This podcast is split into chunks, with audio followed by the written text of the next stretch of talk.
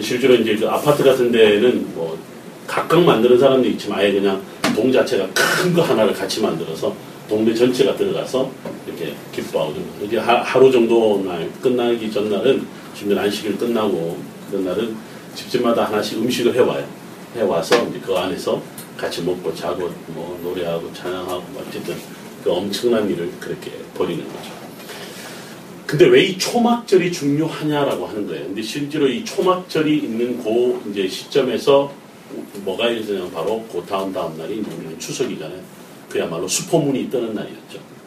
수포문이 뜨는 날에 바로 얘를 우리나라에서는 볼 수는 없었지만 이제 그 소위 말해서 서쪽으로 가면 갈수록 볼 수 있었던 그 블러드 문이 동시에 뜬 겁니다. 이때가 바로 초막절 절기와 맞물리게 되는 거예요. 왜 초막절 절기와 맞물리는 이것에 대해서 이 현상에 대해서 많은 어, 세대주의자들과 공헌론자들이 어, 어떤 그 해석을 많이 내려왔었냐면 예수님의 십자가 사건이 6월절, 성령이 많은 사건이 소위 말해서 여러분들이 77절이라고도 하고 오순절이라고도 하죠. 그리고 또 하나는 이때가인데 그러면 예수님이 언제 오시겠느냐? 전통적으로 해서 초막절을 기대하고 있었던. 유대인들 절기가 이 3대 절기가 가장 중요한 절기니까 예루살렘 올라가야 하는 절기다 보니까 그래서 초막절에 대한 예언은요. 이건 오늘날의 이야기가 아니라 전통적으로 예수님의 오심을 유대력과 유대력을 맞추 유대력에 따라서 해석을 하는 많은 어, 사람들이 그 이제 그 내렸던 결론이죠. 그래서 초막절 그러면 그래서 이스라엘의 초막절 행사가 많은 분들이 이렇게 찾아와서 올해가 더더욱이 슈퍼문과 blood moon이 동시에 뜨는 초막절이다 보니까 많은 사람들이 기대를. 예수님 오시면 좋겠다 그런 거죠. 우리도 저쪽으로 같이 딸려 올라가면 좋은데 어쨌든 그게 바로 티슈레이 월이었다라고 하는 것 때문에 많은 분들이 요즘에 여러분 유튜브에 보면 blood moon이라고 쳐보시면 엄청난 그 많은 분들이 그 이야기를 하고 있을 겁니다.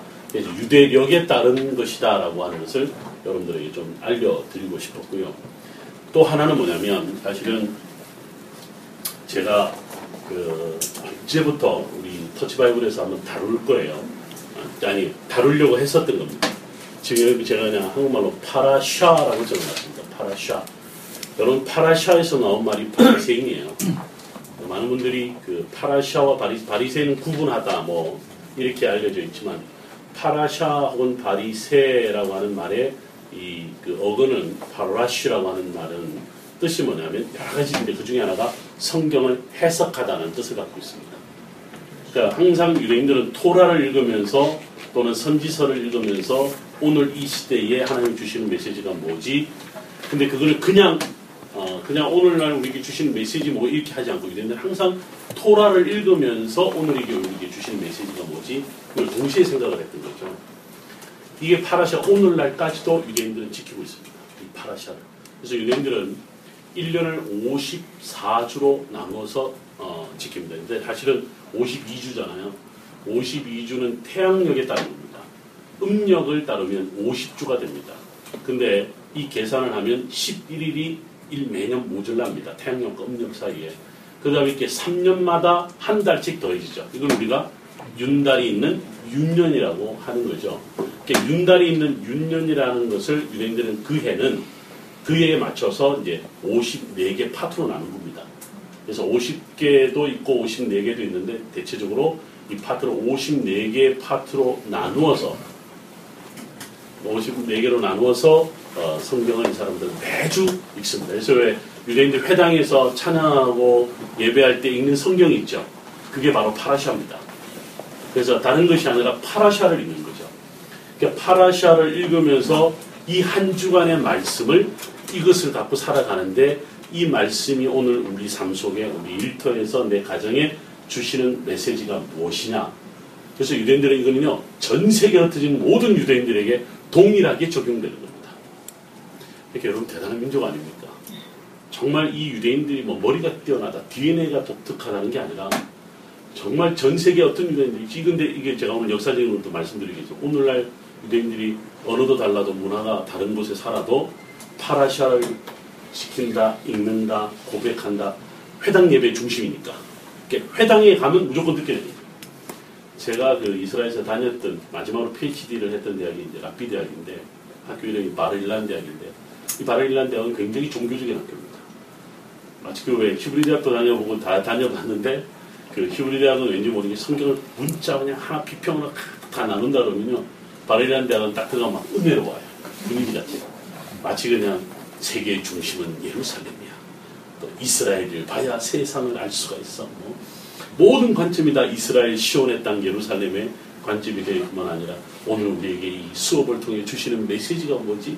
이러면서 끝나고 나면 막 그냥 듣다 보면 막 교회 들어와 있는 듯한 느낌으로 목사님 설교가 끝나고 난 다음에 은혜를 나누는 그런 시간으로 느껴질 정도로 아주 그 유대인식으로 말하면 유대인식으로 어, 복음적인 그런 아, 그이 학교는 딱 들어간 모든 건물마다 파라샤가 다 있어요.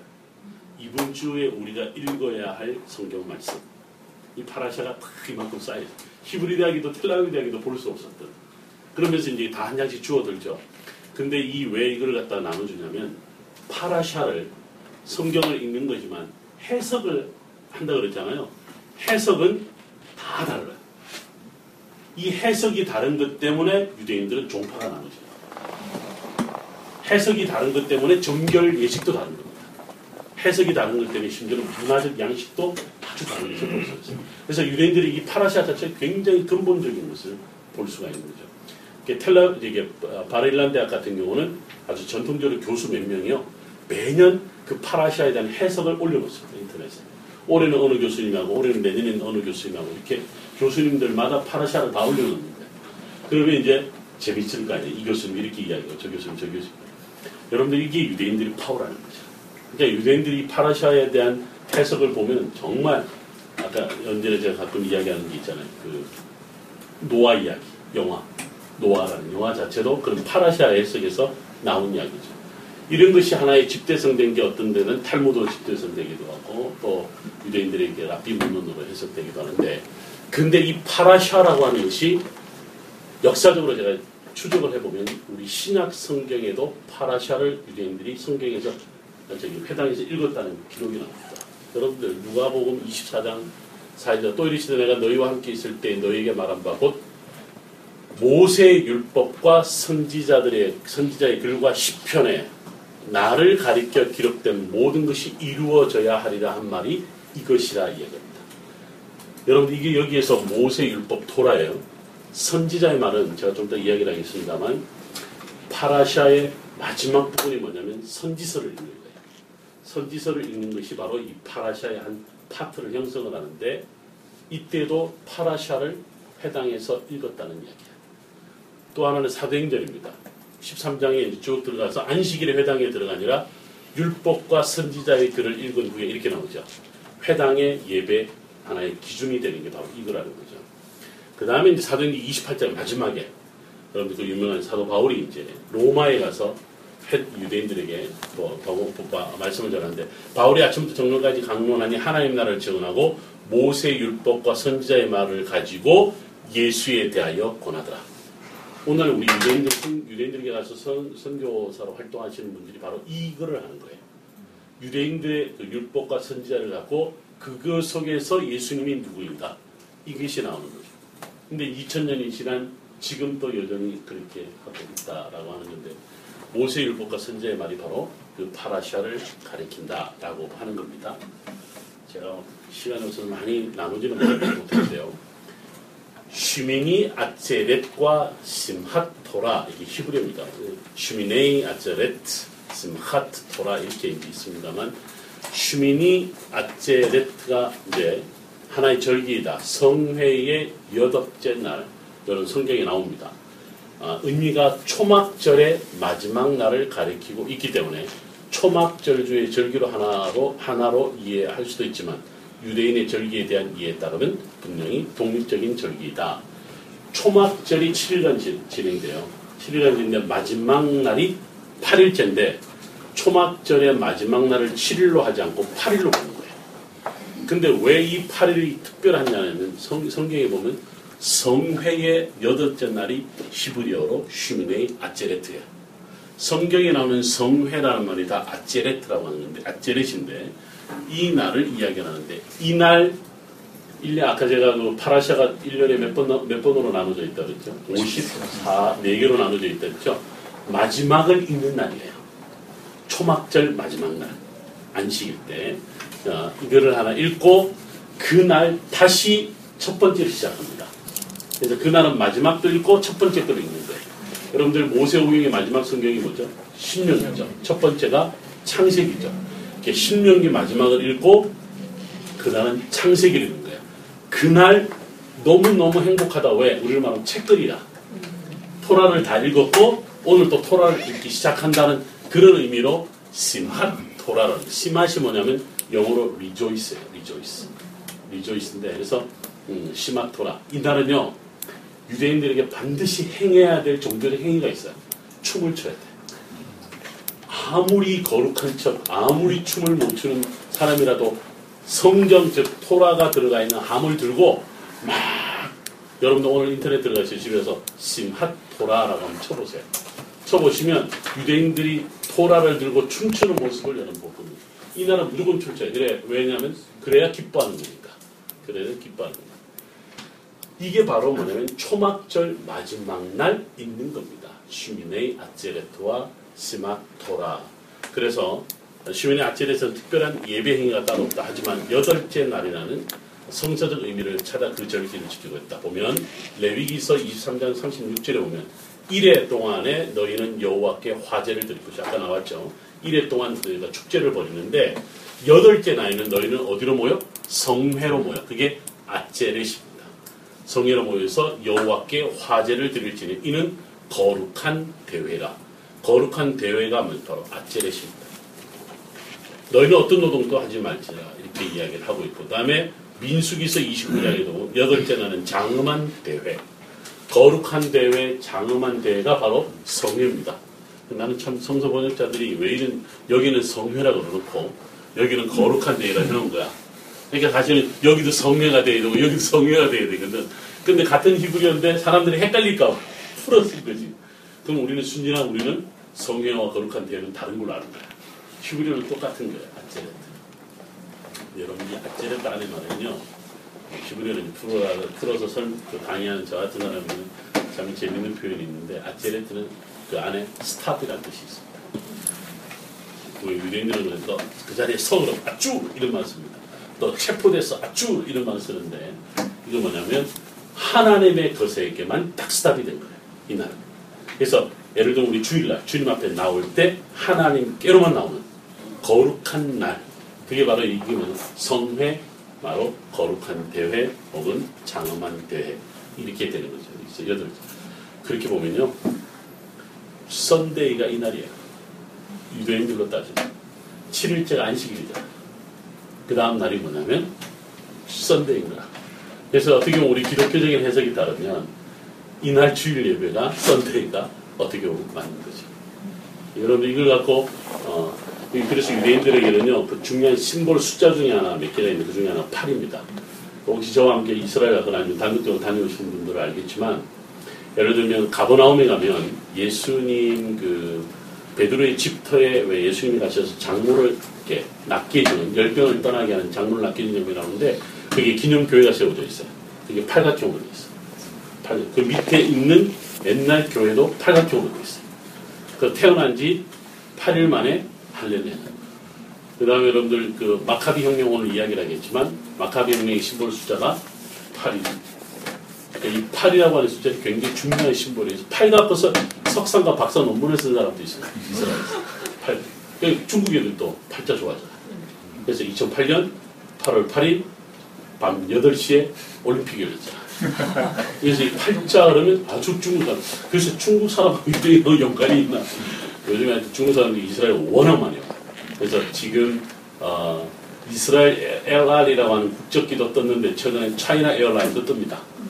그래서 앞으로 이스라엘 같은 국경을 통해서도 가면 싸지 않을까. 하여튼 그런 또 노선이 어, 생겼는데 어, 요즘에 뭐 하여튼 많이 옵니다. 그만큼 팔을 어, 나타내는데 어떤 사람은 아젤렛은 이스라엘 향한 하나님의 사랑을 상징하고 있다. 이게 이제 성회라고 하는 어떻게 보면 여덟째 날이라는 의미에서 사실은 중요한 의미를 가지고 있는데 그래서 어, 월요일마다 저희가 본문 설교와 바이블 웍스라는 걸 합니다. 월요일마다. 월요일마다 주로 목회자들이 많이 오시는데요. 제가 다른 날은 하기는 쉽지는 않고 어, 매주 제가 파라샤를 이번 주부터 시작하는 거 아니에요? 첫 번째 시작하는 날이니까 10월 5일이 다음 주 월요일이죠. 10월 5일이 바로 시마토라예요. 그날이 이제 슈민, 슈민이 아찌렛인데 그날부터 시작을 하는데 그래서 제가 이제 어, 이날 이제 월요일마다 강의를 할 때 이 파라샤를 좀 다루고 이것이 아까 그랬죠. 왜 모세의 글과 나- 선지자의 글과 그리고 그걸 가지고 무엇에 대해서 이야기하더라? 예수에 대해서 이야기하더라 나오잖아요. 지금 유대인들 중에 예수님을 믿는 사람들이요. 이것을 전하잖아요. 여기에 예수님의 이야기를 갖고 전합니다. 거기에 텍스트가 있어요.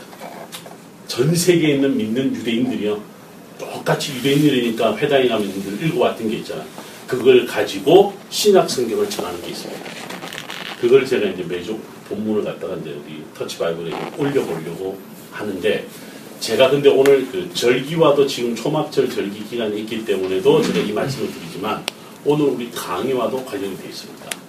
제가 왜 그 말씀을 드리냐면 지난 시간에 우리 헬라 시대를 갖고 시작 이야기를 했습니다. 첫 번째 그 포인트 혹시 기억하십니까? 그 이스라엘 백성들이 유대인들이 성경의 역사 가운데 보면 큰 제국들에서 정복당하고 통치되고 이랬잖아요. 그 중에 우리가 동부 세력이라고 있잖아요. 그런 표현을. 동쪽의 제국들로부터 어, 지배를 받았다고 했을 때 어느 어느 제국들이었어요. 우리가 차례대로 말하면 아수르, 그 다음이 바빌론, 정확히 말하면 신바빌론, 그 다음에 세 번째가 페르시아죠. 이 시대가 지나고 난 다음 드디어 서쪽의 어느 한 세력으로부터 지배를 받기 시작했어요. 그게 바로 헬라라고 이야기했는데 그래서 동쪽에 의해서 동쪽 세력에 서 지배를 받을 때와 서쪽에서 받을 때가 다르다고 했습니다. 동쪽에 있는 이 아수라, 바벨론, 페르시아는 변방이었다. 그러나 헬라는 동방을 점령하기 위한 교두보였다. 그렇기 때문에 제일 먼저 점령한 데가 이집트고 두 번째가 이스라엘 땅이었어요. 헬라가. 그러면서 이제 여러분 잘 아는 그 알렉산더 대왕이 여러분 그 유명한 도시를 만들었잖아요. 그 도시 하나가 바로 알렉산드리아였다.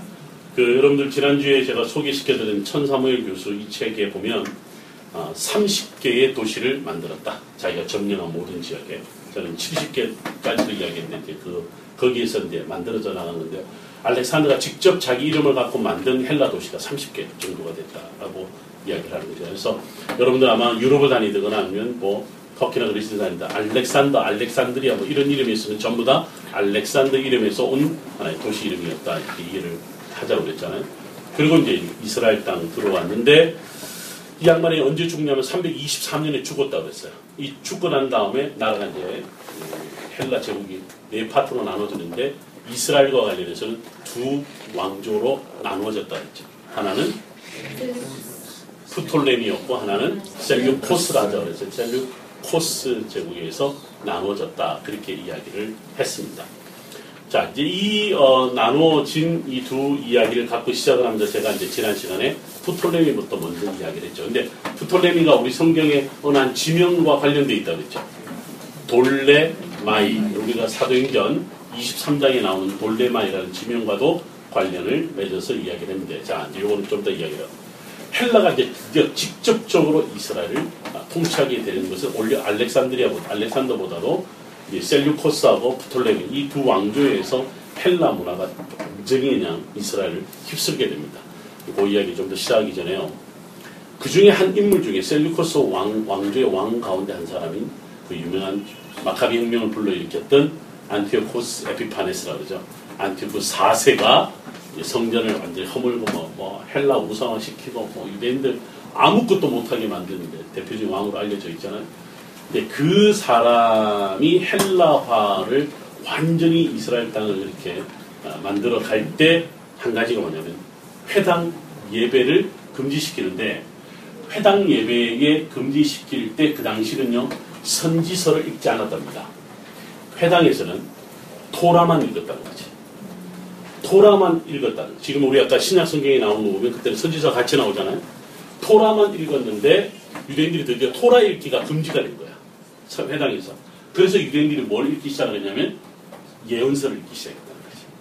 지금 요거를 갖다가 아, 아까 제가 파라샤의 근거로 어디까지 올라가냐면 바로 이 마카비 혁명 전후 때 마카비 혁명이 일어나는 원인이 바로 토라 읽기가 금지당하고 회당 예배가 금지당한 이때 유대인들은 선지서를 읽기 시작했다는 거죠. 그게 바로 이제 모세의 토라와 율법과 선지사들의 선지서의 글을 읽기 시작했다라고 하는 유래를 거기서 찾고 있다 이렇게 보는 거죠.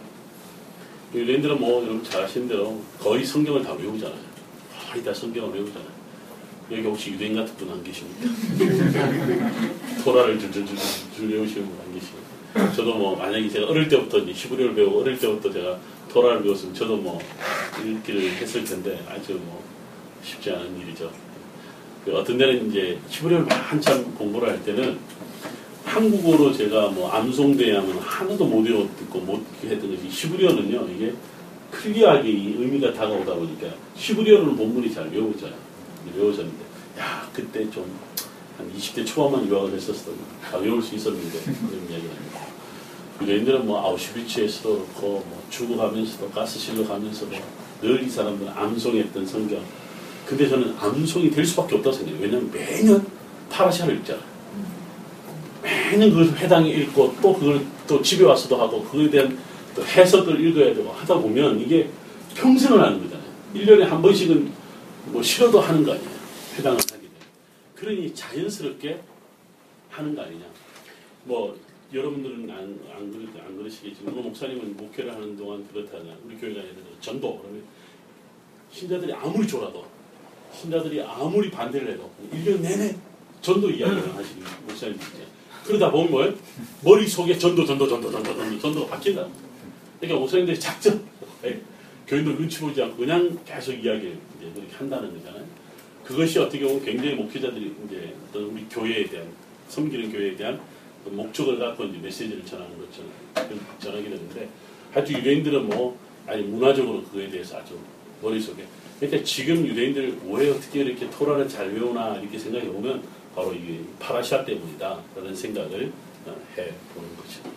아마 여러분도 아마 그 앞에 있는 절기는 이야기를 들어봐도 시마토라라든가 슈미니 아테렛이라는 것들은 아마 유대인들의 이제 그 전통적인 성경에 나오지 않은 하나의 그 절기이기 때문에 처음 아마 들어봤을 겁니다. 근데 성서적 근거를 갖고 이야기를 한번 해 봤습니다. 그 시마토라 날은 유대인들에게 참 중요한데요. 그 여러분들 토라의 중요성은 여러 군데서 드러납니다만 어린아이들이 왜 성인식을 할 때 토라를 반드시 읽어야 되고 토라를 못 읽으면 성인식을 통과 안 시켰단 말이죠. 그러니까 성인식을 하기 위해서 과외를 해서라도 토라를 읽었어야 됩니다. 왜냐하면 이스라엘에 사는 애들은 상관없는데 해외에 사는 유대인들은 이 히브리를 못 읽잖아요. 그러니까 이제 따로 이제 공부를 시켜서라도 반드시 이제 하게 되는데 성인식을 하는 날이 정해져 있어요. 그러니까 안식일 드실 때 일, 월, 화, 수, 목, 금, 토 어느 날 같아요. 유대인들은 성인식을 하는 날이 딱 있습니다. 두, 두 날을 하나는 월요일 날하고 하나는 목요일입니다. 이 날은 통곡예배 가면 특이한 것을 볼 수 있습니다. 특히 목요일 날 가보면 다른 날은 보이지 않는 것이 그날은 딱하니 보이는 게 뭐냐면 토라함이 나와 있습니다. 회당 안에 있는 토라함이 엄청난 토라함이 두 개가 떡하니 나와 있습니다. 거기에 그날은 뭐 하는 날이냐면 바로 성인식을 하는 날이다. 그러니까 성인식을 할 때 그 토라 하면서 토라를 가지고 나오는데 왜 그러냐면 성인식을 위해서 만든 것이 아니고요. 월요일과 목요일 날은 용하 토라라고 해서 토라를 읽는 날이라고 정해놨습니다. 그래서 누구든지 그 날은 와서 토라만 갖고 읽어야 됩니다. 다른 날은 토라 안 읽느냐? 토라 안 읽습니다. 대부분 다 기도문을 읽습니다. 통곡교회 와서 기도하는 기도문들이 책이 쫙 있는 거예요. 여러분이 다윗의 가묘에 가보면 여러분 거기는 모든 기도문들이 전부 다 시편입니다. 왜냐하면 다윗의 기도가 시편이잖아. 다 시편의 기도만 거기 있는 거예요. 그러니까 이제 그런 것처럼 거기 가면 책을 갖고 가지 않더라도 책이 다 있어서 하나 끄집어내고 앞에서 읽는 거예요. 그래서 이제 그 이스라엘은 그 시내버스를 타면 아주 진풍경을 봅니다. 그 어떤 유대인들은 눈을 감고 입에 뭐 하는 거. 이 사람은 성경을 외우는 사람이에요. 어떤 사람은 책을 보고 이렇게 못 외우고 읽는 사람이지. 어떻게 이제, 이제 여성들도 보면 딱 하자마자 읽는데 근데 이렇게 컨닝을 해보면 뭐냐면 길을 떠나는 자들에 위한 기도. 이제 소위 말해 버스를 타고 가는데 이제 기도. 그다음에 또 뭐 일하러 가면 또 일하는 기도. 한 군데만 하는 데가 있습니다. 화장실은 안 합니다. 화장실은 안 합니다. 왜 유대인들 막 모든 문에 들어가면 이게 매주자라는 게 다 붙어 있잖아요. 화장실만 매주자가 없습니다. 왜냐하면 안 깨끗하니까. 정결하지 않으니까. 그러니까 정결한 곳을 그래서 유대인들 집을 한번 방문해 보시면 네, 지저분한 데가 많습니다. 자, 어쨌든 그 토라에 대한 이야기. 자, 그 다음에 본격적으로 오늘 또 우리 이야기를 하려고 합니다. 이 양반이 누구냐면 알렉산더 대왕의 부부입니다. 그 이제 요게 이제 이스탄불에 갈 수도 있지만 그 에베소에 가면 에베소에 가면 그리스 헬라 당시에 그 사진 그 뭐냐 석상들을 전시해 놓고 있는데 알렉산더의 조각상은 엄청 많습니다. 엄청 많습니다. 네, 근데 아, 그 중에 한 카트를 해놨고요. 요거 요것이 뭐냐면 알렉산더 대왕의 석관입니다. 알렉산더 석관은 여러분들이 이제 그 이제 그리스 박물관에 가면 볼 수 있는 이 석관이 이죠. 다 이제 하나하나 그림들을 아주 세세하게 그려놓고 쌓아놓는데 이걸 갖고 하나하나 또 설명을 해놓은 그런 설명 도면도 따로 있습니다. 요것은 그 이번에 제가 그 바티칸에 갔을 때 찍어온 사진인데 우리 프톨레미 2세를 제가 따로 딱 3, 1, 2, 3세를 다루다 다루 지난 시간 공부했는데 2세를 제가 딱 가져온 이유가 뭐죠? 70인경을 만든 사람이죠.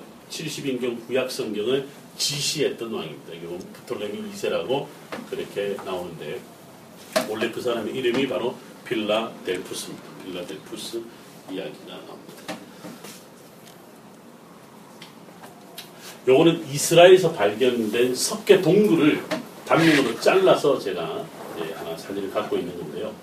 그 뭐라고 그러냐면 콜룸바리움이라고 해요. 콜룸바리움. 콜룸바리움이 뭐냐면 비둘기집입니다. 비둘기집. 그래서 비둘기 집도 가실 때왜그 우리 두 권사님은 2008년도에도 이스라엘 오셨고 재정인도 이스라엘 오셨는데 2008년도에 갔을 때 아들랑구를 가셨을 때요. 그 기어서 가신. 저는 절대 통과 못. 권사님 통과. 통과 하셨나요? 저기 저 목사 통과해 주시고. 네, 콜룸바리움인데 그 아둘람 굴이 있는 지역이에요. 그 아둘람 굴이 있는 지역인데 아둘람 굴이 있다고 하는 것은 그 석회 동굴이 있는데 석회 동굴 많은 그 목적으로 동굴이 사용되는데 그 중에 하나가 뭐냐면 비둘기 집입니다. 비둘기 집인데 이 비둘기 집 음, 지금 이스라엘의 그 마레샤라고 하는 지역에 있는 하나의 비둘기 집이 있는 마레샤가 바로 이두메 시대에 우리 이제 그 오늘 이두메 이야기도 좀나 언젠가 나올 겁니다. 이두메가 이미 포로 이후 시대부터 만들어지는 거니까 이두메 시대에 이두메 민족의 수도가 마레샤였어요. 마레사가 바로 나중에 빨리 헬라화가 돼요. 이스라엘에서 가장 먼저 헬라화 됐다 그러면 마레사라고 보시면 되는데 그게 바로 구약 성경에 이제 400명을 과 함께 숨어 있었 다윗 숨어 있었던 아둘람 굴 바로 그 boundary인데 동일한 지역이라고 하면 됩니다. 근데 이 마레사가 누구의 고향이냐면 헤롯 대왕의 고향이기도 합니다. 그래서 제가 이제 이번에도 그 이스라엘 갔을 때 이 마레샤를 가서 알아듣지도 못하는 분들에게 한 시간을 마레샤에 대한 강의를 했어요. 내가 왜 했나 지금도 생각하면 나중에 다들 힘들어갖고 권사님들도 지금 5일까지 마레샤 가서 혼자 봤는데 이 마레샤를 이제 한참 강의를 하고 난 다음에 이제 여기를 데리고 들어갑니다. 그러면 정말 지하 동굴에 어떻게 그런 게 있을까 깜짝 놀랍니다. 여러분들 그 여기에서 저기 사육되었던 비둘기가 무려 4천 마리입니다. 근데 어떻게 하냐면 이 구멍이 2천 개 구멍 이에요. 2천 개 구멍인데 한 구멍에 최소 두 마리씩 들어갑니다. 최소 두 마리 들어가니까 4천 마리죠. 비둘기 왜 키웠을까 유나요? 가장 큰 목적은 아니에요. 먹는 거예요. 먹는 거예요. 지금도 비둘기 고기 먹습니다. 지금도. 그 다음에 하나가 통신용입니다. 여러분들 마사다에 가면 콜룸바리움이 발견돼요. 로마 시대. 로마 시대. 그래서 왕이 오면은 양고기도 잡아야 되고 뭐 하지만 양이 없으면 어떻게 비둘기 고기라도 받아. 콜룸바리움이 받았는데 그랬는데 근데 여러분 나중에 이제 또 하나 뭐냐면 제물로 바쳐집니다. 근데 그래서 가장 가난한 사람들이 바치는 게 제물이었다. 근데 나중에 예수님 시대 때 이 이 비둘기가 이 폭등을 했다 그러잖아. 서기관의 일주일 주급과 맞먹는 정도로 폭등을 해. 그러니까 가난한 사람들이 성전세도 못 드리고 성전세 못 드리면 어디를 못 들어가요? 성전에 못 들어가는 것이.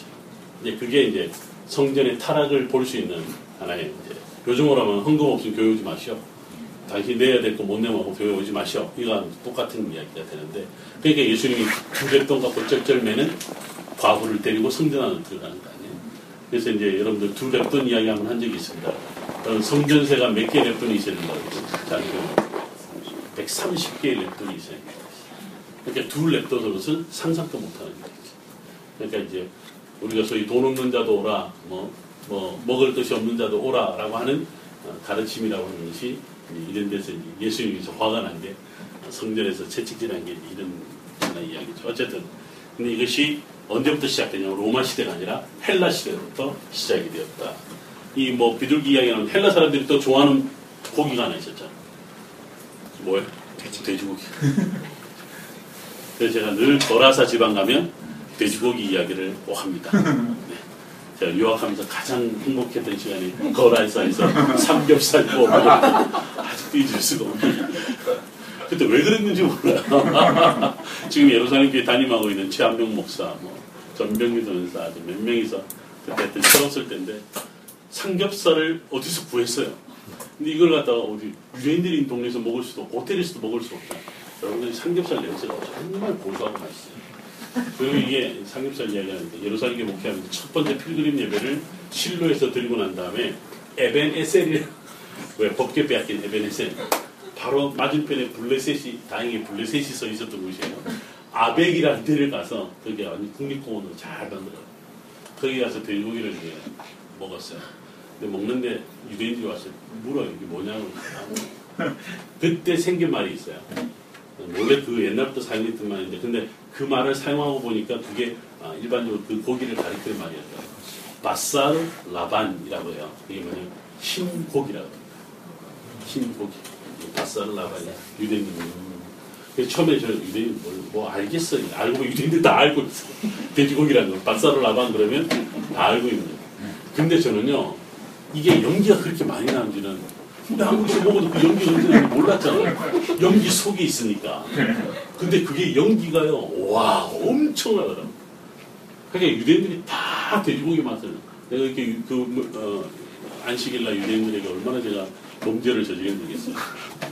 근데 우리가 또 하필 그날은 또 첫 필그림 예배라 20kg를 샀어요. 돼지고기 20kg. 상상도 못하는 거예요. 왜냐면 장정 30명이서 먹어야 되고, 아이들이 20명이 먹었는데, 나는 남자들만 잘 먹는 줄 알았더만 여성들이 더 잘 먹더라고. 붓기도 할게요. 바쁘게 갖다 먹더라고. 그런데 이 돼지고기를 먹었던 시기가 언제냐면 이스라엘은 바로 헬라 시대입니다. 헬라 시대. 헬라 시대로 접어든 곳에 여러분들 오늘 우리 그 책에도 나오죠. 여러분들 그 데가볼리 지방. 데가볼리 지방이 총 10개 도시인데 어, 죄송합니다만 지금 그 1쇄 말고 2쇄를 1쇄에는 7개 도시밖에 그려져 있지가 않아요. 그래서 이 마지막에 편지를 못 봐서 2쇄가 나왔습니다. 그래서 미안해서 저 책을 만 원에 못 팔고 7천 원에 팔고 그랬습니다. 혹시 그래서 그렇다고 1쇄를 2쇄로 바꿔주지는 않을 겁니다.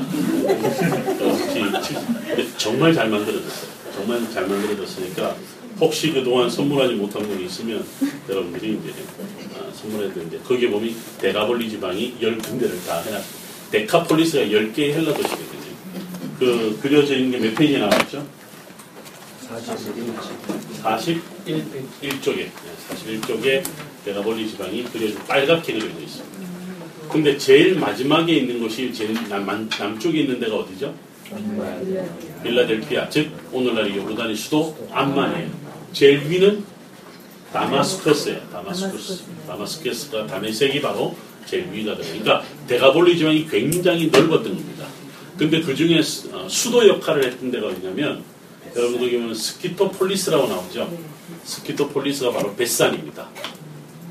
벳산만 요단강에서 서쪽에 있고요. 나머지는 전부 다, 다 동쪽에 있는 겁니다. 다 동쪽에 있는 겁니다. 그래서 이제 이 어, 대가볼리 지방 자체가 이스라엘 사이에 아주 깊숙하게 들어왔었던 것을 볼 수가 있는데 이때 이제 돼지를 사육했던 거죠. 그중에 여러분들 거라사 지방, 여러분 갈릴리 호수의 동편에 어, 거라사라고 그려져 있죠. 거라사가 오늘날 엔게브 키부츠가 있는 지역이에요.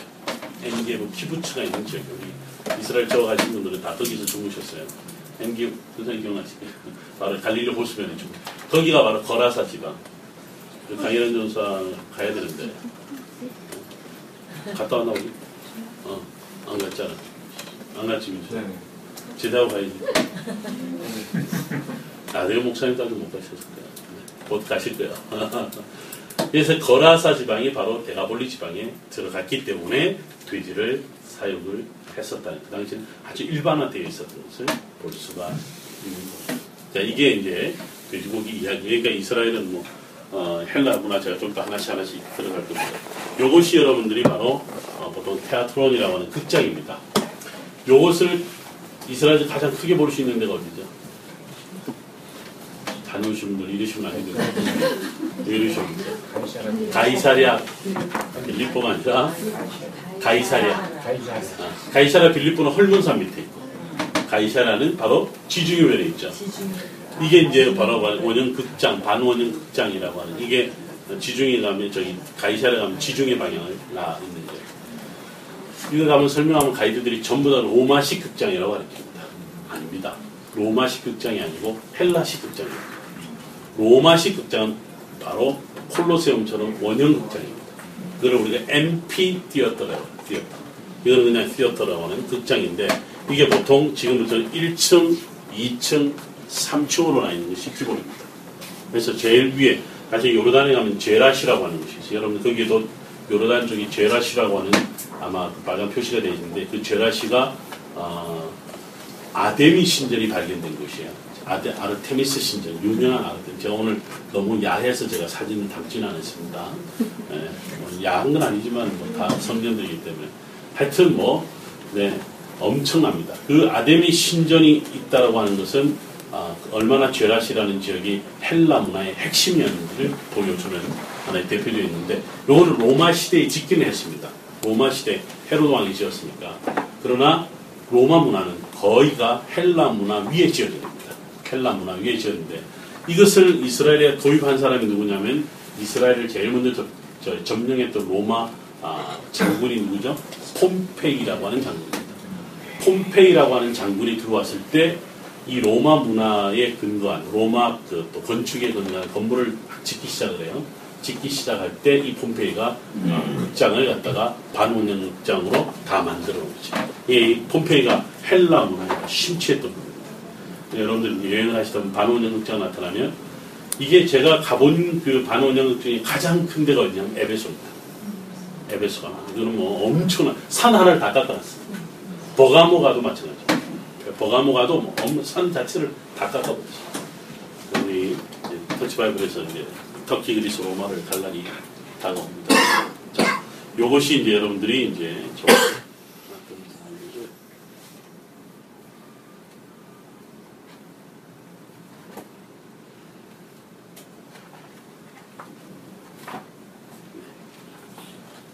이렇게 되면 안 됩니다. 자,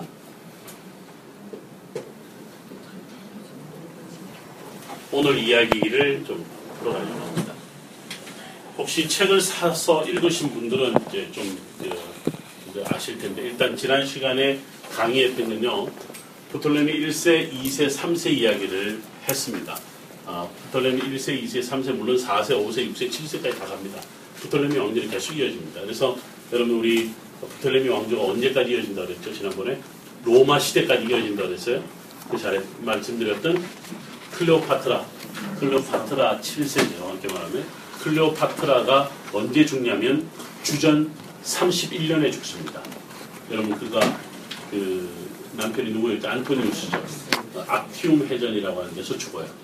같이 이제 죽게 되기 때문에 부톨레미 왕조가 이제 323년 그 소위 말해서 그 알렉산더 대왕이 죽은 해부터 주전 31년까지니까 almost 300년 가량 부톨레미 왕조가 이어졌던 것을 볼 수가 있고 역시 셀루커스도 마찬가지입니다. 셀루커스 왕조도 이어지겠는데 셀루코스 이야기는 나중에 헤롯 때까지 사실 이어집니다. 나중에 하나하나 살펴보기로 하고요.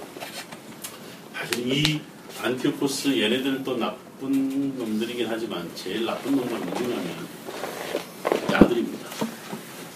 대제사장들입니다. 유대인들입니다.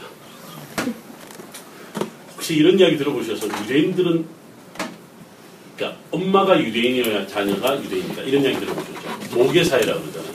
이게 언제부터 시작됐느냐 갖고 논란이 있습니다. 그러니까 논란이라기보다는 여러 이제 썰이 있습니다. 그 중에 하나가 바로 여기서부터 시작합니다. 그 중에 한 놈이 누구냐면 메넬라우스라고 하는 놈입니다. 이분께서요, 아, 결혼을 이제 어, 헬라 여자와 결혼해요. 대제사장이 이방인과 결혼합니다. 이방인과 결혼하는 것 때문에 물론 이 메넬라우스는 결국은 뭐 어, 마지막까지 그가 죽기 전까지 권력을 쥐고 있, 다가 나중에 살해당하긴 합니다만 아, 하여튼 어, 소위 말해서 그 야손한테 빼앗겼다가 다시 찾았다 야손한테 또 빼앗겼다가 또 찾게 되는 그 과정에서 메넬라우스는 어, 유대인들로부터 완전히 그냥 소위 말해서 어, 그 인정받지 못하고 유대인들로부터 비난 속에 살았던 그런 그래서 메넬라우스만 갖지 말아라. 뭐 메넬라우스 같은 놈이 되면 뭐 이런 그 용어 자체가 생길 정도로 메넬라우스를 아주 싫어했습니다. 그러니까 이 메넬라우스의 부인이 이제 그런 하는 이야기고 더더욱이는요. 이 유대인 제일 제, 대제사장이라고 하는 양반들이요. 어떤 놈도 미안해 이런 말해서 그냥 녹화되는 거 아니니까 어떤 분들도 유대 이름을 갖고 있는 놈이 없습니다. 어떤 사람들도 유대인 야손 같은 이름이 원래는요 유대식 이름은 여호아하스입니다. 이런 식의 이름을 전부 다 헬라식으로 다 바꿔버린 거예요. 그게 무슨 말이냐면 대제사장 즉 성전에서 모든 예배를 주관했던 이 사람들이요 셀류커스 왕, 왕들에게 아까 여러분들 보면 여기에 누가 있냐면 그 안티오쿠스 3세, 셀류코스 4세, 안티오쿠스 4세 요 이제 이 세 사람이 대표적입니다만 특히 안티오쿠스 4세가 등장을 했을 때 여러분 아까 말했던 에피파네스라고 하는 유명한 이 사람들 때문에 마카비 혁명이 생겼다고 하는데 이 양반에 붙어서 대제사장을 직을 돈으로 주고 삽니다. 돈으로 주고 사는데 이 두 사람은요 형제간이에요. 형제간인데 오니아스 3세가 잠깐 어디 간 사이에 야손이 형보다 돈을 더, 갖기, 더 많이 갖다 바쳐요. 셀리코스 4세한테 더 갖다 많이 바치는 것 때문에 대제사장이 바뀝니다. 근데 얘 밑에 얘가 일하고 있었던 놈이에요. 근데 갑자기 야손이 메넬라우스에게 메넬라우스한테 뭐라고 시키는 안티오코 4세에게 세금을 잘 갖다 바치라고 바쳤는데 얘가 더 많이 갖다 바치는 바람에 어? 얘가 되는 거예요. 그 다음에 나중에 얘가 대제사장 하다가 야손이 가만히 있겠어요? 야손이 어떤 일이 있었냐면 주전 168년에 168년에 이집트 원정을 가요. 원정을 갔는데 소문이 뭐가 났냐면 안티오크 4세가 죽었다는 소문이 난 거예요. 소문을 누가 냈냐면 얘가 냈어요. 얘가 얘가 죽었다는 것을 소문을 내니까 얘 때문에 야가 쉽다, 그죠? 야가 대제사장직을 차지하고 있었으니까 뭐요? 얘를 빨리 쫓아내려면 잘 됐다. 죽었다는 소문을 들었으니까 얘, 가 다시 찾아간다. 근데 안 죽었네? 그래서 다시 돌아가는 길에, 다마스에으로 가는 길에 이스라엘 오면서 야손을 쫓아내버리는 거예요. 그럼 누가 또 등장해? 메넬라우스가 또 등장하는 거예요. 그래서 얘 둘이는 아주 왼수 중에 쌍왼수예요. 아주 왼수예요. 그런데 이유가 있어요. 뭐냐면, 오니아스 3세 집안하고 메넬라우스 이 집안은 두 집안의 가문이요. 사실 싸울 수밖에 없는 그런 가문이. 오니아스 3세에서 시작하는 대제장 가문은 예루살렘 출신이고 이 메넬라우스는 어디 출신이냐면 소위 말 아니 그 사마리아 출신이 나중에 이제 요단 동편산 오늘 요르단으로 도망을 가서 거기에다가 가문을 차린 토비 토비아드라고 하죠. 토비야라고도 하고 토비아드 가문이 따로 있습니다. 근데 얘네들은 원래 다 한 가문이었어요. 근데 이제 서로 같은 땅인 이들이 우리가 대제사장 할 수 없다 이런 바람에 옛날 사마리아 사람과 싸울 때 이 토비아드가 저쪽으로 넘어가 버리는 거죠. 그런 마음에 이게 이제 기회가 왔을 때 웃자든지 그렇죠. 대제사장직을 사야 되는데 이런 과정에 겪는 과정에서 나중에 알키모스라고 하는 사람이 메넬라우스를 죽이는 거예요. 이 사람이 엉뚱한 사람이 또 갑자기 대제사장이 되는 겁니다. 지금 요거에 대해서는 다음 시간에 제가 어, 갈긴 하겠는데 알키모스도 결국은 쫓겨나게 됩니다. 쫓겨나게 되는데 이때 쫓겨나는 그 시기가 바로 마카비 혁명 기간입니다. 또 마카비 혁명이 끝나기도 하고. 근데 갑자기 여기서 대제사장이 끊겨버려요. 대제사장이 끊겨버리는데 지금까지 학자들은 뭐냐면 새로운 대제사장이 있었는데 그 사람이 누구냐 바로 의의 교사다. 의의 교사라는 이름은 어디서 나오냐면 훈난 공동체에서 나옵니다. 그래서 나중에 이제 여기까지 좀 더 천천히 갈 겁니다. 자 어쨌든 메넬라우스는 마카비 혁명이 진행 중일 때 셀루코스 당국의 유다 땅의 정치적 불안의 주요 요인으로 여겨져 살해당했다 이렇게 나옵니다. 이게 정치적으로 완전히 숙청된 거죠. 이게 실컷 써먹다가 실컷 써먹다가 이 이제 문제가 발생을 하니까 마카비 혁명을 어쨌든 이 일으킨 주요 원인들 어, 추적을 하다가 그 중에 메넬라우스가 빨리 제거가 되어야만이 이 마카비 혁명이 가라앉을 것이다라고 하는 것 때문에 아, 막이 메넬라우스를 이제 죽이게 되는 이야기입니다. 자, 여러분 여기 뭐 처음 들어보는 이야기들이에요. 이 전부 다 이런 이야기. 왜냐면 이 관계에 대해서 뭐 우리 신학대학이 또 별로 가르쳐 주는 데도 없고 교회에서는 더더욱이 이제 지난 시간에 말씀드렸죠. 신구약 중간사 시대는 암흑사다 이런 이야기 했습니다. 그래서 암흑의 이야기는 가르치지 않는 거라고 해서 어, 거의 다루진 않습니다. 않습니다. 그 다음에 요 이야기가 가장 많이 나와 있는 성경이 어디였다고 그랬죠? 다니엘서하고 또 하나는 마카베오 1서, 2서, 3서, 4서가 있다고 그래서 이제 그거에 대해서 여기가 이야기를 하는 건데 마카베오 1서, 2서, 3서, 4서는 우리는 외경입니다. 근데 카톨릭 가면 카톨릭 안에는 정경으로 들어와 있습니다. 마카베오 상서 하서. 그래서 이제 그 이야기를 들어보면 아주 재밌는 그런 이야기를 볼 수가 있는 거예요. 지금 제가 오늘 하고 싶은 이야기는 어, 원래 이 대제사장들이 뭐 어떻게 와- 뭐 자리를 빼앗고 빼앗고 하여튼 복잡한 이야기가 있습니다. 근데 여러분들이 이제 그 중에서 야손과 메넬라우스 이 두 사람의 어, 대제사장직을 두고 싸우는 이야기, 그 이야기가 오늘 핵심적인 내용 중에 하나인데 이 야손이요 나중에 이제 이 대제사장직을 돈으로 사오면서 이 야손이 한 짓이 뭐냐면 예루살렘에 김나지움이라는 것을 세웁니다. 김나지움이 바로 학교죠. 학교인데 우리 요즘으로 하면 독일 가면 고등학교를 다 김나지움이나 중고등학교를 김나지움이라고 하는데 근데 우리 요즘에 김나지움 뭐라고 쓰죠? 체육관이라고 우리 김나지움. 예, 여기서 온 말이 짐이잖아. 짐. 짐이 여기서 온 말이잖아. 그러니까 김나지움이 이제 아, 만들어졌는데 헬라식 교육을 거예요. 지금 또 이 김나지움의 흔적이 남아있는 곳이 어디냐면 헤롯이 만든 요새 가운데 하나인 마사다 말고 헤로디온이라고 있어요. 헤로디온. 헤로디온 밑에 만들었어요. 여기는 모든 남자들이 이제 훈련을 받을 수 있는 게 아니고 자격이 있는 게 아닙니다. 아주 명망가의 자녀들. 그걸로 체력이 줘야 됩니다. 훈련을 받을 때 네, 하나도 걸치지 않은 채 훈련을 받습니다. 완전히 밝아버린 데 그래서 남자의 모든 부분들을 다 보여주면서 아주 이제 이게 김나지움이 들어옵니다. 김나지움이 들어왔다는 것 자체는요 이스라엘 사회가 완전히 헬라화되었다라고 하는 아주 이 야손이 그 모든 것들을 다 하는데 이 결정적인 것은 뭐냐면 예루살렘 성전 옆에 헬라 신전을 만듭니다. 그 중에 하나 여러분 포도주의 주신으로 알려져 있는 디오니시우스 저와 혹시 찌포리를 가신 분들은 아실 겁니다. 그 갈릴리의 모나리자라고 해서 왜 바닥에 아주 아름다운 모자이크가 있는데 그 볼이 볼그스름하게 막 분을 칠해놓은 거죠. 그런 그 모나리자가 아, 있었는데 모나리자가 그 찌포리가 이렇게 있는데 그 바로 이제 찌포리에 가면요. 그 소위 디오니시우스 포도 주신의 그 어릴 때 성장하면서 뭐 이런 이런 것들은 쭉 그 당시 신과 있는 인간은 같이 봤습니다. 걔네들이 이제 그 아름다운 맨션을 만들어 놓은 게 있어요. 그래서 제 맨션을 담았고 하는 이야기 있습니다. 그런 맨션을 다 누워서 마시면서 누워서 먹으면서 누워서 이야기를 하는데 그걸 뭐라 그러는지 심포지움이다. 심포지움은 바로 누워서 마시며 먹으며 토킹 어바웃 하는 게 심포지움이다. 그래서 이제 여러분들 실제로 여러분들 심포지움에 가면 바깥에 다 음료수를 만들어 놓죠. 네? 그게 다 원래 심포지움 흉내를 내는 거예요. 실제로 그래요.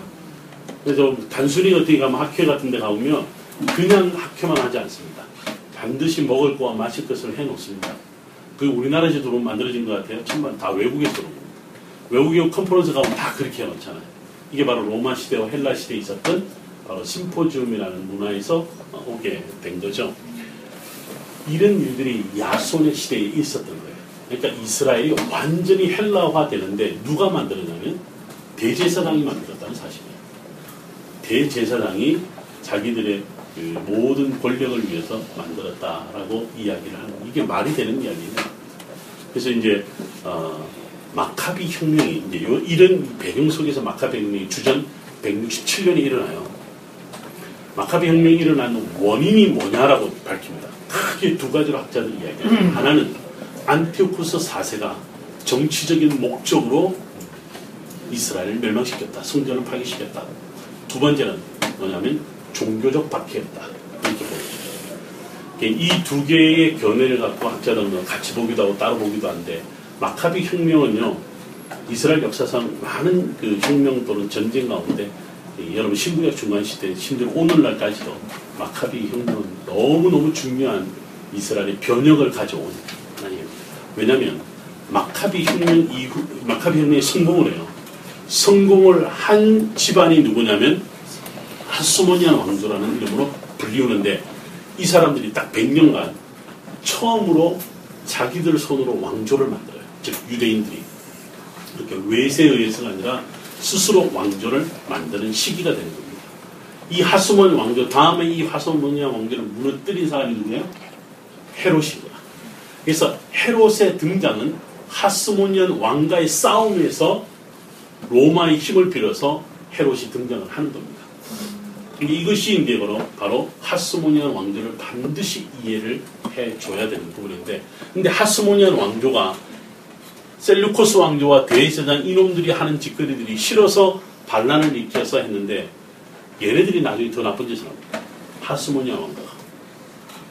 유대인들 손에 의해서 정말 자주적으로 나라가 독립을 하고 자주적으로 모든 나라에 세금도 바치지 않은 채 자기 스스로 어, 나라를 왕조를 이끌 수 있었던 이 하스모니 왕조가 스스로 자기들 사이에 또 다른 문제가 발생하면서 망하게 되는데 다음 시간에 제가 이 부분을 갖고 여러분들이 좀 더 자세히 이야기합니다. 오늘 포커스가 바로 어, 이 대제사장들에 의해서 만들어지는 이 사람들이 결국 이스라엘 사이에 마카비 혁명까지 가게 되는 원인을 만들었다. 요때 만들어지는 섹트가 발생합니다. 섹트. 즉 아, 분파 운동이 일어납니다. 이게 바로 바리세파 운동, 사두개파 운동, 그 다음에 SNF파 세 개가 생겨납니다. 요 시점에 생겨납니다. 요 시점 왜 제사장이니까 사도계열이잖아요. 사도계열이니까 뭐냐면 말 그대로 이제 제 성전을 중심으로 활동을 하게 되잖아요. 그러니까 이 사도계열이 싫어서 분리된 사람들이 스스로를 분리된 자라고 한 사람들이 바리세파였다라고 하는 거죠. 그래서 이 바리세파는요, 이 사독 계열에 대해서 반대하면서 생겨난 사람들입니다. 그러니까 이제 요즘에도 우리가 워낙 많은 그 교회들도 섹트들이 일어나잖아요. 그 섹트들이 일어나는 그 우리가 영어로 섹테리언 뭐 아니면 섹티즘 이런 식으로 해서 여러 가지 이야기를 합니다만 어쨌든 이 혼란한 시대에 헬라의 혼란한 시대에 신약 성경의 배경의 모든 것들이 다 여기에서 일어난 것을 볼 수가 있습니다. 그러니까 하나님의 사람들이 바로 서지 못할 때에 어떠한 결과가 이스라엘 사회에 일어나는가를 볼 수가 있는 거죠. 이때 생겨난 섹트 중에 하나가 바로 에센파 일부가 쿰난으로 갑니다. 그래서 쿰난 공동체가 만들어지게 되고 쿰난 공동체는 그 당시 광야에서 결국은 나중에 헤롯 통치 시대 당시는 사두개파와 그다음에 바리세파조차들도 두려워하는 광, 강력한 영성 어, 소위 무브먼트를 일으키는 하나의 어, 사람들로 이루어집니다. 그래서 이제 쿰난 공동체 일원 중에 소위 세례 요한도 있었다. 또 쿰난 공동체에서 예수님도 잠깐 머무셨을 것이다. 쿰난 공동체에서 만들어진 식탁 공동체, 쿰난 공동체에서 만들어진 여러분들 드디어 여기서 만들어진 태양력. 유대인들이 드디어 태음력이 아닌 양력이 아닌 아니 음력이 아닌 양력을 사용하게 됩니다. 왜냐하면 이놈들이 싫고 성전도 싫고 우리는 오직 동쪽을 향해서만 기도한다. 그래서 동쪽을 향해서 기도하다 보니까 쿰만의 위치가 동쪽에 있거든요. 그러니까 동쪽에서 동쪽을 기도하니까 반대편에 있는 서쪽은 전부 다, 다 어둠의 자식들이 거야. 그래서 그 어둠의 자식들 중에가 대부분 다 뭐야? 예루살렘이 들어가게 된다. 이게 여러분 신약 성경에 등장하는 수많은 무브먼트들의 하나의 이야기. 그러니까 이때의 이 대제사장들이 얼마나 잘못했는가에 따라서 마카비 혁명을 가져오게 되고 마카비 혁명을 전후로 해서 이스라엘이 얼마나 분파 운동, 종파 운동이 일어났는가를 우리가 볼 수가 있는 거죠. 자, 그 다음 시간에 제가요 마카비 혁명에 대한 이야기들을 쭉 하긴 하겠습니다만 제가 그 중에 그 오늘 아까 여러분 다뤘던 주제 중에서 신학적인 주제가 하나 있는데요. 마카비 혁명이 일어난 이유를 어, 종교 박해가 아닌 정치적인 문제나 유대인들 자신의 문제로 여겼던 사람들의 이야기가 하나 있는데 그럼 저희가 뭐 신학생들이 목회자들이 한 가지만 이야기를 하면 유대인들이 왜 혁명이 일어났냐? 이건 딴 놈들 잘못들 돌 필요 없다. 우리가 잘못했다. 그래서 유대인들이 하나님 앞에 바로 서지 못했다. 유대인들이 죄악 때문에 그렇다. 이게 신명기적 관점입니다 신명기 관점 아시죠? 하나님 앞에 바로 서는 복을 받지만 그러지 못하면 저주한다. 이게 신명기 관점이에요. 신명기 신학이에요. 그래서 바로 신명기 신학적 관점에 보면 하나님 앞에 이 사람들이 죄를 범했기 때문에 아카비 혁명 같은 일이 벌어졌다. 오늘날 유대인들도 그런 생각을 하는 사람들이 꽤 있습니다. 자, 지금 보시면 일부 유대인들이 이방 문화와 종교를 장려 하나님의 율법을 폐지하고 있기 때문에 대제사장을 제거 살해하고 대제사장들이 성전을 제대로 섬기지 못했기 때문에 하나님 이방인들을 심판의 도구로 사용하여 박해와 순환을 당하게 하셨다는 것이다. 유대 문화와 종교의 헬라와도 문제였다. 극단적 헬라주의자들이었던 메넬라우스와 코비아 가문의 사람들은 헬라화를 추진하면서 예배의식, 할례, 정결의식 그리고 음식 예법 등과 같은 종교의식이 후진적이라고 판단했다. 이러한 종교적 관습이 유대인들을 주변 세계와 단절시킨다고 주장했다. 무슨 말인지 아시겠죠? 유대인들의 문화를 지킬 필요가 없다는 거다. 결국은 세계화의 걸림돌이 되는 거지. 세계화의 걸림돌이 되는 모든 것들을 다 아, 이것이 결국은 마카비 혁명의 원인이었다. 뭐 이런 이야기를 하는데 그래서 여러분들이 그 이 책을 혹시 가지고 있는 분들은 마카 다음 시간에 마카비 혁명에 대한 이야기를 쭉 하면서 이 시대가 언제부터 어떻게 되고 어떻게 되고 쭉 이야기를 제가 할 겁니다. 그때 여러분들이 좀 어, 도움을 미리 좀 준비를 하셨으면 좋겠습니다. 오늘 결론적으로 제가 한 가지만 이야기를 하고 마치겠습니다. 이스라엘이 그, 여러분 이때부터는 이스라엘이라는 말을 안 씁니다. 뭐라고 쓰죠? 유대라고 쓴다고 그랬죠. 유대라고 쓴다고 했습니다. 유대라고 쓰는 이 관점이 어, 아주 아주 어, 협소적인 의미를 가지고 있기도 합니다.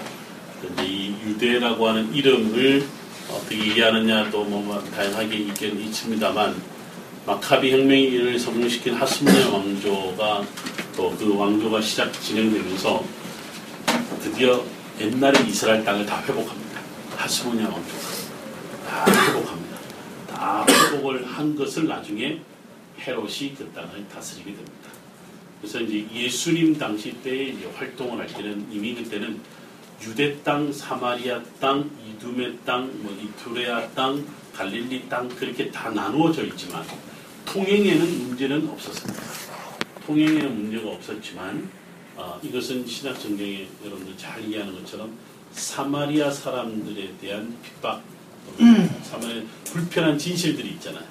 이런 것들이 단순히 어떤 사마리아 사람이 구약 성경에서 뭐 내려오는 그런 전통 그것 때문에 이제 우리가 북이스라엘 비롯해서 뭐 그리심산에다가 우상 숭배를 만들어 그런 것 때문에 뭐 그르친 것이 아니라 이미 땅이 나누어져 있었던 그런 시, 기가 오랜 세월 동안 아, 있었다라고 하는 거예요.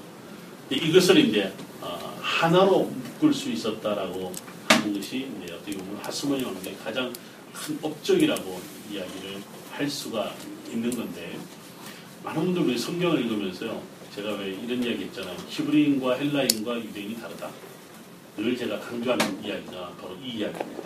그런 것처럼 온 이스라엘이라는 개념과 이스라엘과 유다와 그 다음에 또 따로 사용된 유대 개념 땅의 개념도 아주 다르다. 역사적으로 다 각기 다른 것이 이렇게 있다라는 것을 우리가 좀 이해를 하고 이 땅을 좀 이해하면 좋겠다. 뭐 그런 이야기를 제가 하는 겁니다. 그러면 이 신구약 중앙 시대의 이 다양한 이야기를 여러분들이 이제 제대로 소화해 나가면서 어, 좀 이해를 하기를 바라는데 쉽지는 않겠지만 어쨌든 이 로마 시대까지 가야 됩니다.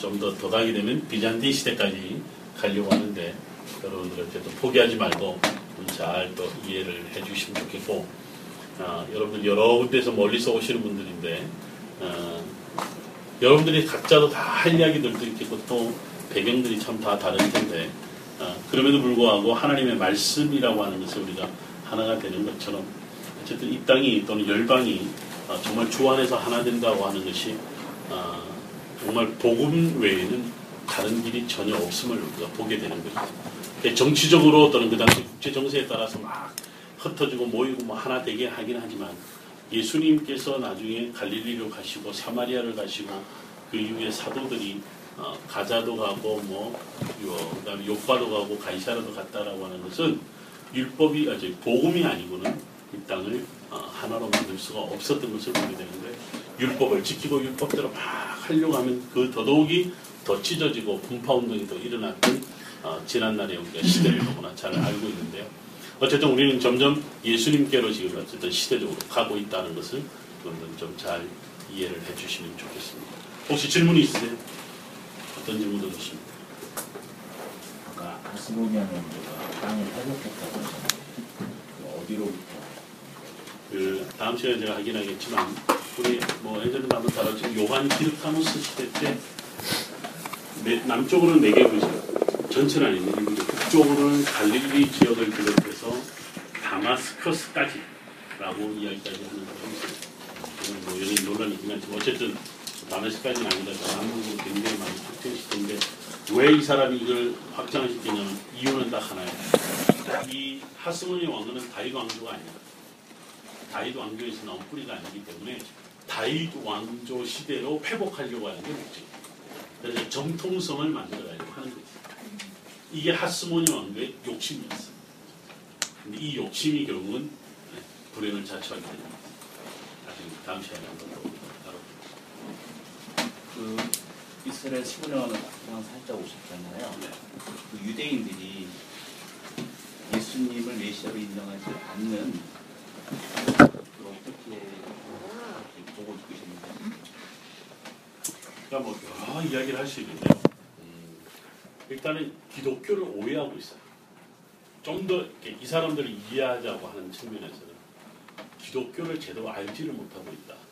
이제 그렇게 보고 기독교를 너무 정치적으로 보고 있고 기독교를 신앙적으로 보기 때문에 너무 종교적 입장에서 이해하려고 하고 있고 그래서 기독교에 대한 이해를 좀 이 사람들이 최근에 이제 심지어는 라피 대학에서도 초기 기독교 역사를 가르쳐요. 최근에.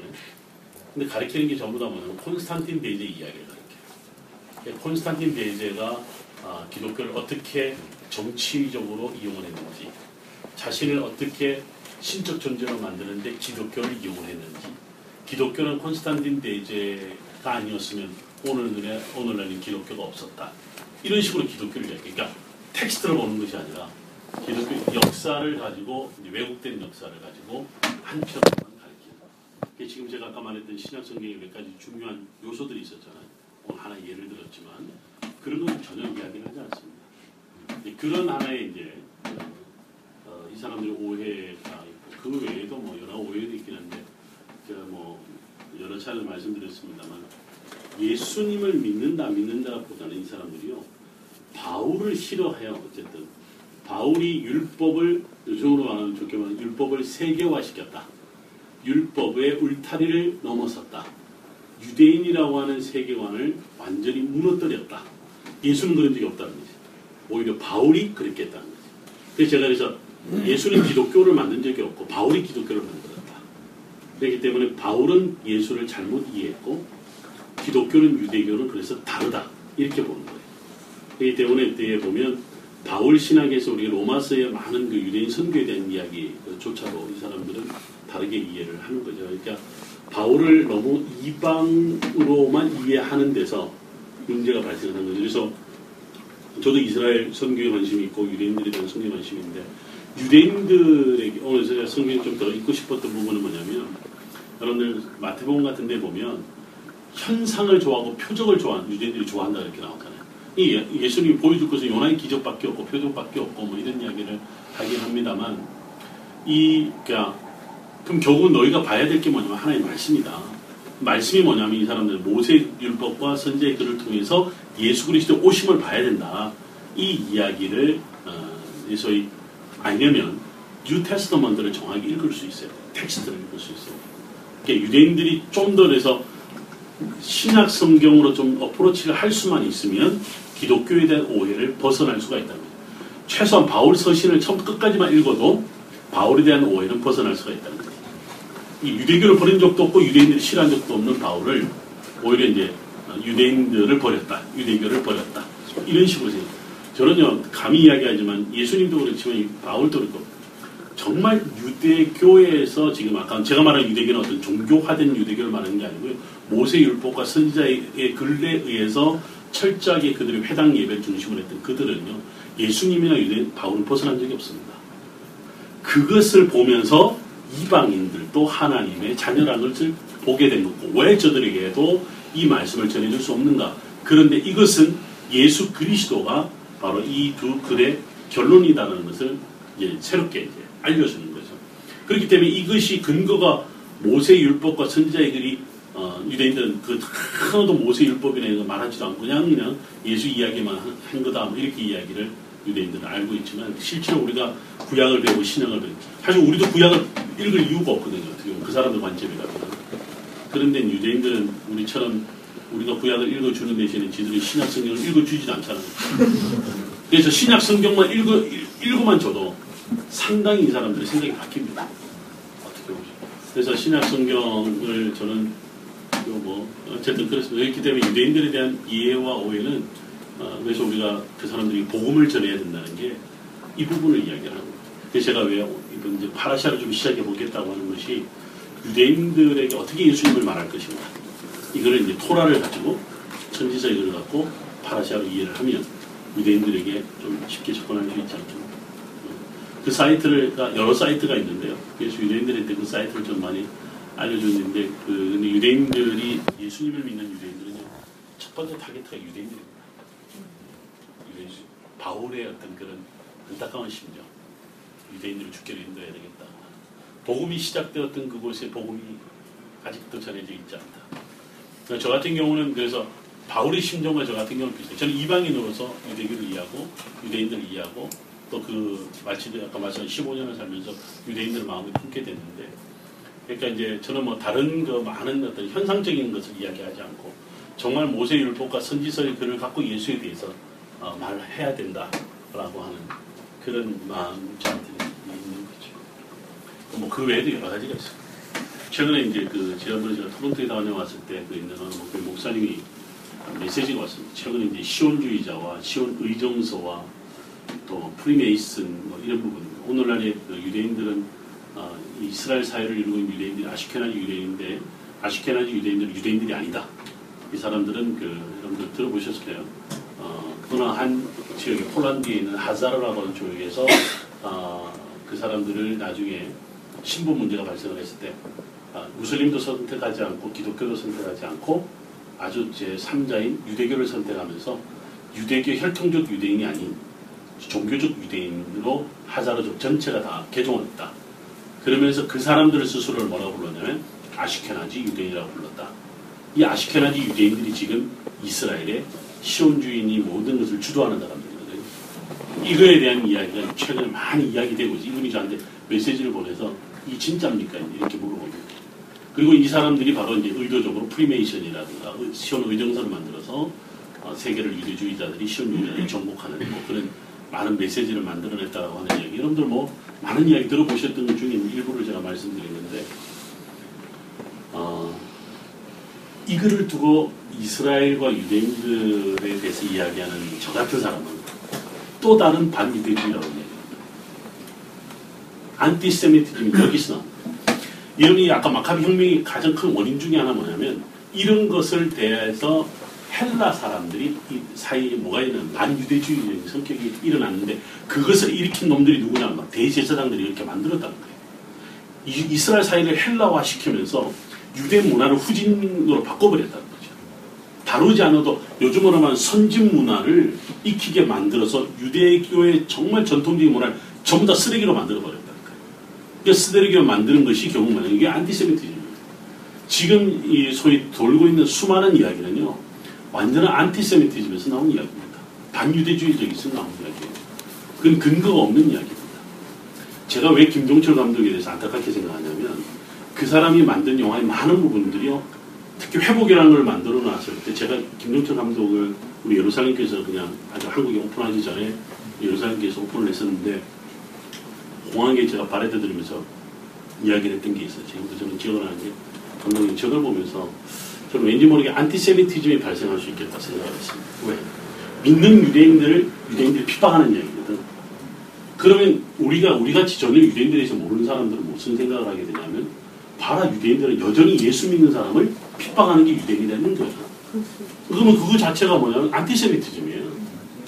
그래서 제가 그 이야기를 해줬죠. 그러니까 이분이 뭐 어떻게 받아들이는지 모르지 않다는 말이 아무래도 이제 이 다큐나 영화를 만들면 포커스를 어디에 두느냐 저는 이해가 되는데 어쨌든 그런 논란이 있을 수 있겠습니다. 근데 그런 이야기를 하는 사람 아무도 없는 지금의 김용정 감독이 저 이분이 이스라엘에서 만났지만 최근에 하베 샬롬이라는 밀림교회에서 내가 한 걸 봤는데 그 소위 말해서 전쟁 이야기를 또 이야기해요.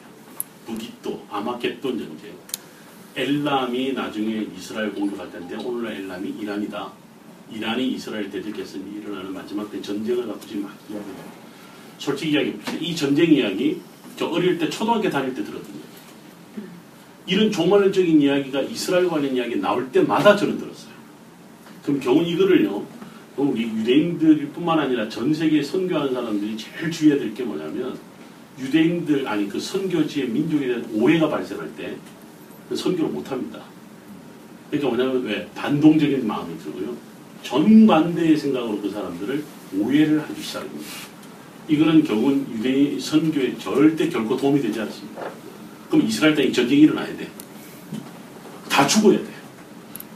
그리고 모든 세계가 다 불바다가 돼야 돼. 물론 우리가 예수님이 말씀하신 마태복음 24장 일어날 일들에 대한 이야기를 해요. 마지막 때 일을 이야기를 해요. 마지막 때이 이야기를 하는데 그 마지막 때 일이 이스라엘에 일어난다라고 하는 이야기에 포커스가 맞춰져 있는 거예요. 그거는 우리가 아직 이야기를 하기 전에 예수님이 일어날 일들에 대한 이야기를 우리들에게 전해주면서 우리들에게 뭐 하는 이야기냐면 깨어 있으라는 거예요. 근신하라는 거예요. 그것이 우리에게 주는 메시지거든요.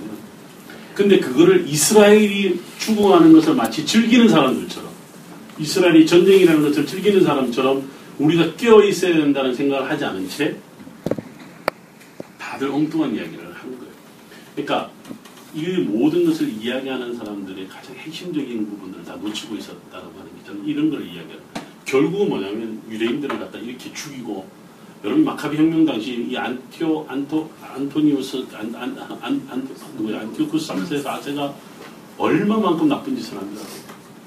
여러분 이거는 지금은 그냥 일부만 드러난 이야기지만 어, 나중에 로마에서 마찬가지지만 이 마카비 혁명이 일어날 수밖에 없는 거예요. 마카비 혁명이 일어날 수밖에 없고 마카비 혁명 받고 막 어쨌든 뭐 다음 주에 좀 더 이야기를 하십시다. 어쨌든 이, 이것이 엉뚱한 이제 안티세미티즘을 가져올 수 있다. 뭐 그런 이야